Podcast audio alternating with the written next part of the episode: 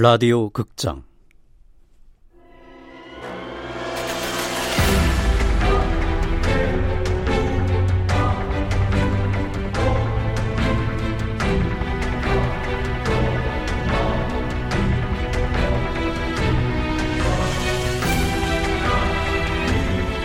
합리적 의심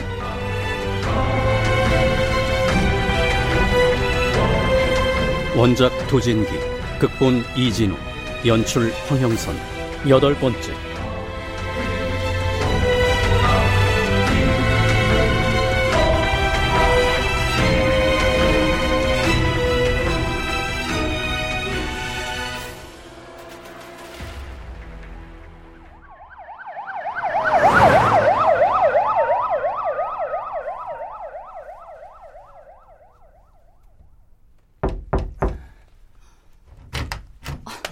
가족 이외에 들어오시면 안 됩니다. 아, 김유선 씨 변호인입니다. 상태는 좀 어떻습니까? 아, 구치소 화장실에서 옷가지를 엮어서 목을 매달았다는데 다행히 바로 발견돼서 특별한 외상은 없어요. 하루 이틀 있으면 퇴원하셔도 될 것 같아요. 박 변호사님 오셨어요. 아, 변호인으로서 할 말이 있으니 잠시만 자리를 피해 주시겠습니까? 아, 교도관님이 원칙적으로는 안 된다고 했는데. 잠깐이면 됩니다. 다른 자의 시도가 없도록 잘 설득하겠습니다. 그럼 빨리 나오셔야 해요. 아,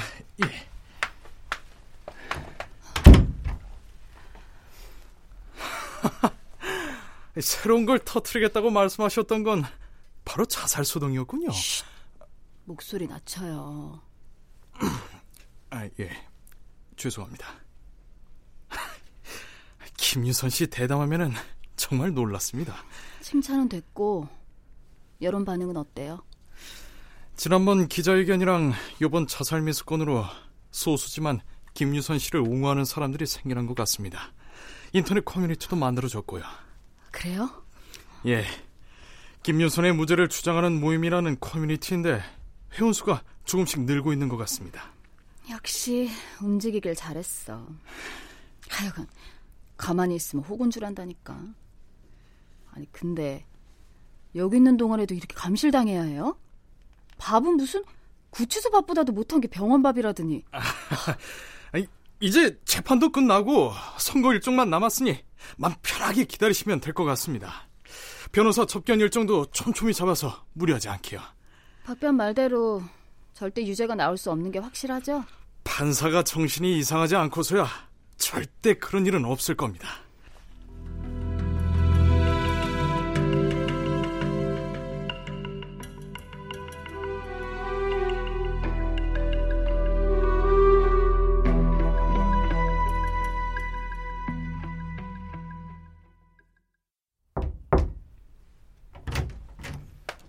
부장님, 형사 수석 부장님께서 오셨습니다. 엄판사, 나 채시 중입니다. 아, 수석 부장님, 부르셨으면 제가 직접 갔을 텐데요. 에, 지나가는 길에 잠깐 들렀습니다. 아, 이쪽으로 앉으시죠.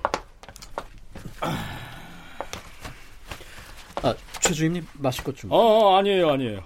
금방 갈 거니까 신경 쓰지 마세요. 아, 그럼 나가보겠습니다.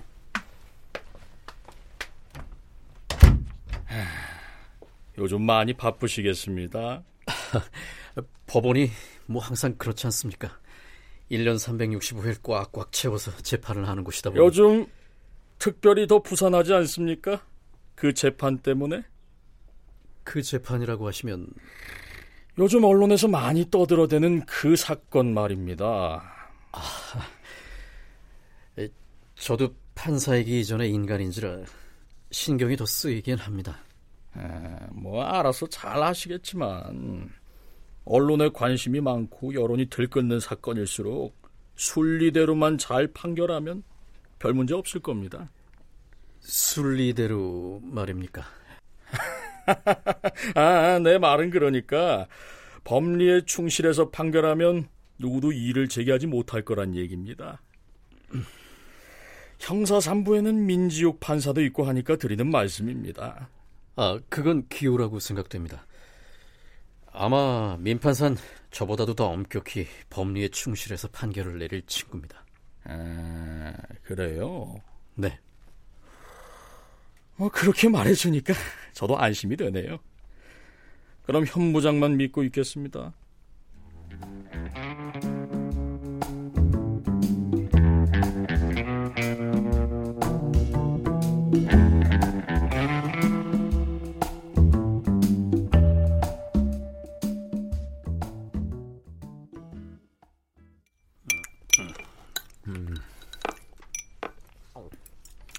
아빠, 오제이 심슨 사건이란 게 뭐야? 오제이 심슨 사건? 응. 너 판사꿈 접었다는 거 거짓말이지? 진짠데? 근데 그런 걸 왜 물어? 그 뭐 판타지 소설 작가를 지망하는 고등학생이 궁금해할 만한 게 아닌데. 에이, 미드에 나왔거든. 법정 드라마. 아하. 오제이 심슨 사건이라 한마디로 얘기하면 법률 시스템의 허점을 보여주는 상징적인 사건이랄까? 음... 미식 축구 선수 출신 흑인 배우가 전 부인이었던 백인 여배우를 무참히 살해한 죄로 재판을 받았는데 증거도 완벽했지. 그런데도 판결에서는 무죄를 받았어. 에? 그 가능해? 오제이 심슨이 돈을 써서 막강한 변호인단을 구축했고 변호인단은 백인 경찰들이 흑인인 오제이 심슨을 유죄로 만들기 위해서 증거를 조작했다고 주장했어. 살인사건을 인종차별사건으로 프레임 전환한 거야. 아, 그래도 판사만 판결을 잘 내리면 되는 거 아니야? 음, 미국의 배심원 재판 제도는 판사가 아닌 배심원들이 다수결로 판결을 내거든. 아... 그 재판 열두 명의 배심원들 중에 아홉 명이 흑인이었거든. 변호인단이 흑인 배심원들의 인종차별주의 감수성을 자극하는 데 성공한 거지. 그런 일이 있었구나. 근데 우리나라에서는 배심원이 아닌 판사가 판결을 내리니까 그런 일은 없겠네? 판사만 정신 똑바로 차리고 판결하면 되잖아. 음, 글쎄. 아니 근데 그 오제이 심슨 말이야. 그러면 결국 살인을 저지르고도 지금까지 잘 살고 있는 거야? 그럴 리가 있겠냐. 그럼 어떻게 됐는데? 아유, 잘 먹었다. 어? 야, 오늘 설거지 담보는 너지? 아, 아, 아 뭐야? 아, 맞아, 얘기해주고 가야지.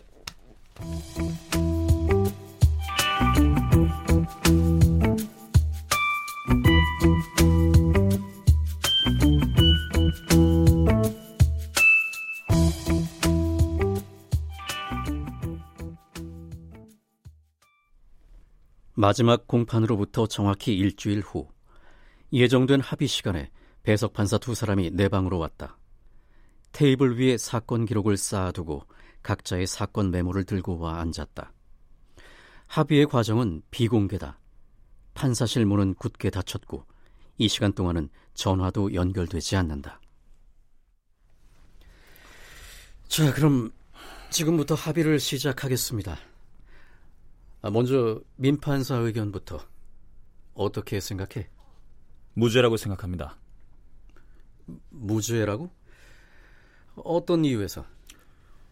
법의학자들은 비구폐색 타살의 경우 손이나 수건 등으로 코와 입을 막을 때 피해자가 격렬하게 저항하기 때문에 일반적으로 구강 안쪽 점막이나 입술 또는 코 등에 상처가 남게 된다고 했습니다. 그런데 이준호의 입 주변에는 어떤 상처도 없었습니다. 정확히 말하면 상처가 있었다는 게 입증이 안 된 거지. 재판에서 입증이 안 됐다면 우리 판사들은 없는 사실로 보는 게 옳지 않겠습니까? 법의학자의 증언 중엔 피해자가 만취해서 정신이 혼미할 땐 상처가 남지 않을 수도 있다는 의견도 있지 않았나. 코와 입을 틀어막는데도 피해자가 저항을 하지 못하는 경우란 게 단순히 술에 만취해서 정신이 없는 정도를 의미하는 건 아니라고 했습니다. 얼굴에 상처가 없는데도 비구폐색 질식을 인정하려면 피해자가 본능적인 저항을 하지 못할 정도로 의식을 잃었다는 사실이 입증이 돼야 됩니다. 하지만 모텔 사장 김영대는 이준호가 처음 모텔에 들어왔을 때 자기 발로 걸어서 엘리베이터를 탔다고 진술했습니다. 그렇다면 정신을 못 차릴 만큼 취하지는 않았다고 봐야 합니다. 하지만 김유선과 이준호는 술을 사들고 모텔에 들어갔어. 모텔방에서 술을 더 마시는 과정에서 만취했을 수도 있었겠지. 두 사람이 모텔방에 사가지고 들어간 술의 양이 소주 한 병과 맥주 두 병입니다. 모텔까지 이동하는 동안 뭐 어느 정도 술이 깼을 거고 그 상태에서 소주 한 병과 맥주 두 병을 나눠 마셨다고 해도 의식이 없을 정도로 취하기는 어려울 것 같습니다. 아, 물론 이것도 두 사람이 술을 남기지 않고 모조리 마셨다고 가정할 경우의 얘기입니다. 김유선은 상대적으로 멀쩡했어. 이준호가 훨씬 더 많이 마셨다면 만취했을 가능성도 있잖아. 그건 어디까지나 최악의 상황을 염두에 둔 추측일 뿐입니다. 확실한 건 이준호는 모텔에 입장할 당시 두 발로 들어갔고 그 이후 마신 술의 양만을 가지고는 남이 자기를 죽여도 모를 만큼 정신을 잃었다고 확언하긴 어렵다는 점입니다. 민지욱의 말은 과학적이고 논리정연했다. 그런데 무언가 실제로는 딱 들어맞지 않을 것 같은 강한 거부감이 들었다. 이론적이기만 한 모델이 갖는 위화감과 현실 부적응성 같은 것, 그 실체는 김유선이 유죄라는 나 자신의 강한 선입견 때문인지도 모른다. 그럼 이렇게 물어보지. 법의학자들의 증언을 종합해서 봤을 때 비구폐색 타살의 경우엔 입 주변에 반드시 상처를 남긴다는 전제를 따라야 할까? 예? 아, 그럼 그 전제가 틀린 거란 말씀이십니까? 법의학 전문의 손현상은 자신이 부검한 삼천이백 명의 시신 중에 몸에 상처가 없이 비구폐색으로 사망한 경우가 있었냐고 묻자 한 건도 없었다고 말했습니다. 삼천이백 건 중에 단 한 건도요. 하지만 그 전에 그 삼천이백 건의 수술 중에 비구폐색으로 사망한 경우가 몇 건이 있었냐를 먼저 물었어야지. 김유선 측 변호사는 일부러 그 질문을 생략함으로써 삼천이백 대 영이라는 교묘한 대비를 이끌어낸 거야. 만약 삼천이백 건의 부검 중에 비구폐색으로 질식한 경우가 하나도 없었다면 어떻게 하겠나? 이국래 교수를 신문할 때는 변호사도 제대로 질문을 했습니다. 천 건 중에 비구폐색 사망 사건이 몇 건이었는지를 먼저 확인했죠. 그 대답은 겨우 두 건이었지. 물론 두 건 모두 입 주변에 상처가 있었다고 했지만 천 건 중에 두 건이 그렇다고 해서 일반화하기에는 케이스 자체가 너무 적어. 이국래 교수의 경우가 천 건 중에 두 건이니까 뭐 단순 계산하면 소년상 전문의 경우에는 삼천이백 건의 부검 중에 한 여섯 건 정도는 비구폐색 질식사였다고 추측할 수 있을 겁니다. 그런데 이 몸에 상처가 남지 않는 비구폐색 사망건은 단 한 건도 없었다고 했습니다. 두 명의 저명한 학자가 상처를 남기지 않는 비구폐색 살인을 부정한 겁니다. 그렇다고 해도 일반화하기엔 사례 자체가 너무 적어. 더구나 마지막 세 번째 법의학자인 황호준은 앞선 두 사람과는 다른 증언을 했어. 음, 만 건 정도 거만을 했고 그중 비구폐색 질식사가 세 건, 또 그중에 입가에 상처가 없는 사건이 한 건 있었다고 했지. 황호준의 말만 놓고 보면 상처를 남기지 않는 비구폐색 질식의 경우는 무려 삼십삼 퍼센트의 비중이 된다고. 하지만 그런 케이스가 흔하지는 않아 보입니다.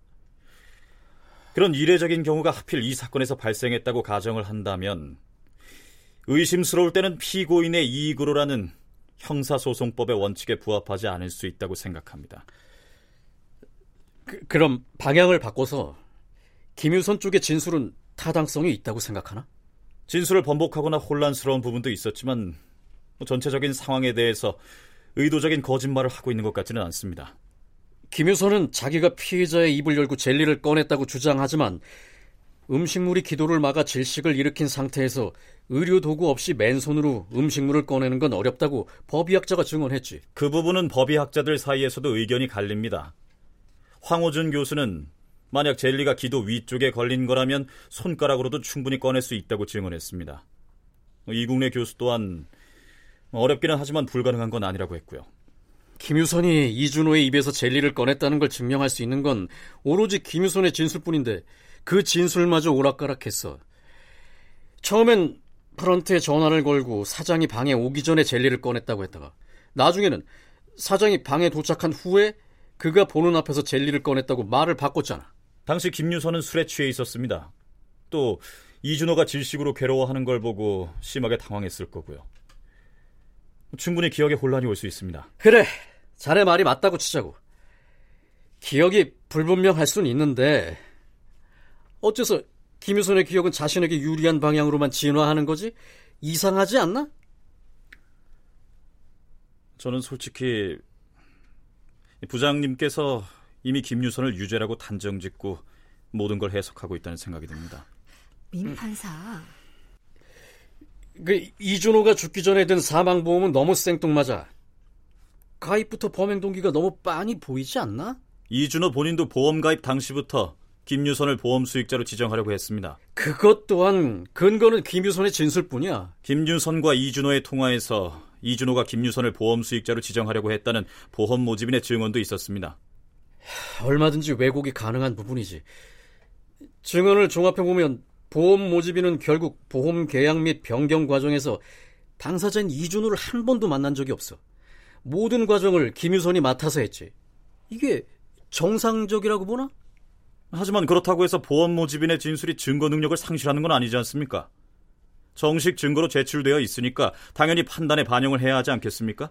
증거 능력을 상실하는 건 아니지만 증거라고 다 같은 증거는 아니지. 보험 수익자를 김유선으로 변경하는 서류에 이준호가 직접 서명도 했습니다.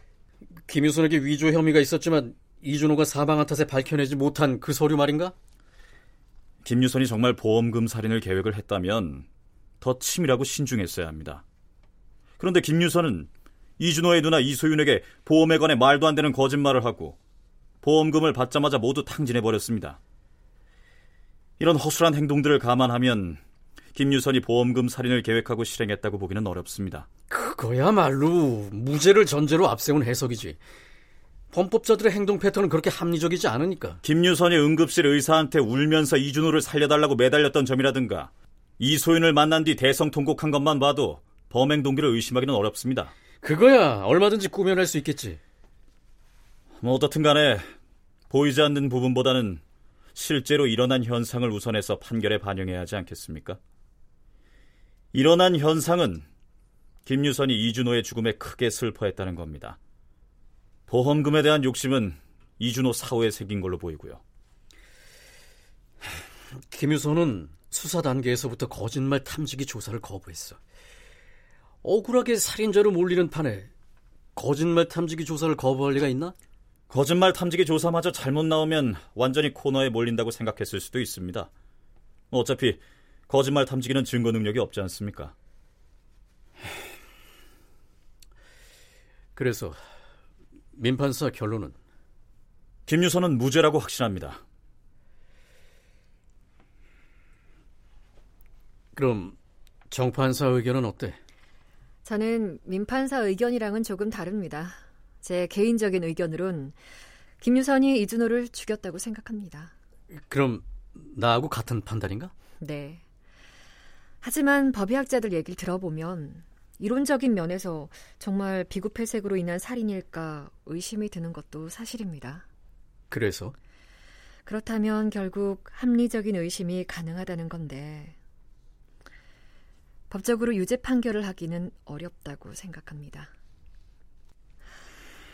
아, 이 사건에서는 지문이나 디엔에이 같은 직접 증거가 없다는 게 아쉽습니다.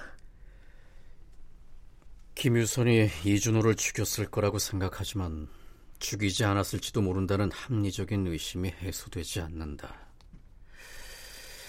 민판사와 의견은 다르지만 결론은 같다는 건가? 네, 그렇습니다. 합의부 세 사람의 판사 중 난 유죄 판결, 정판사와 민판사는 무죄 판결이니 스코어로 치면 이 대 일이군. 죄송합니다. 죄송하다니 순탕치 않은 소리. 우리가 갖는 한 표는 동등한 한 표야. 그럼 형사합의부 다수결 원칙에 따라서 김유선은 무죄로 결정된 건가?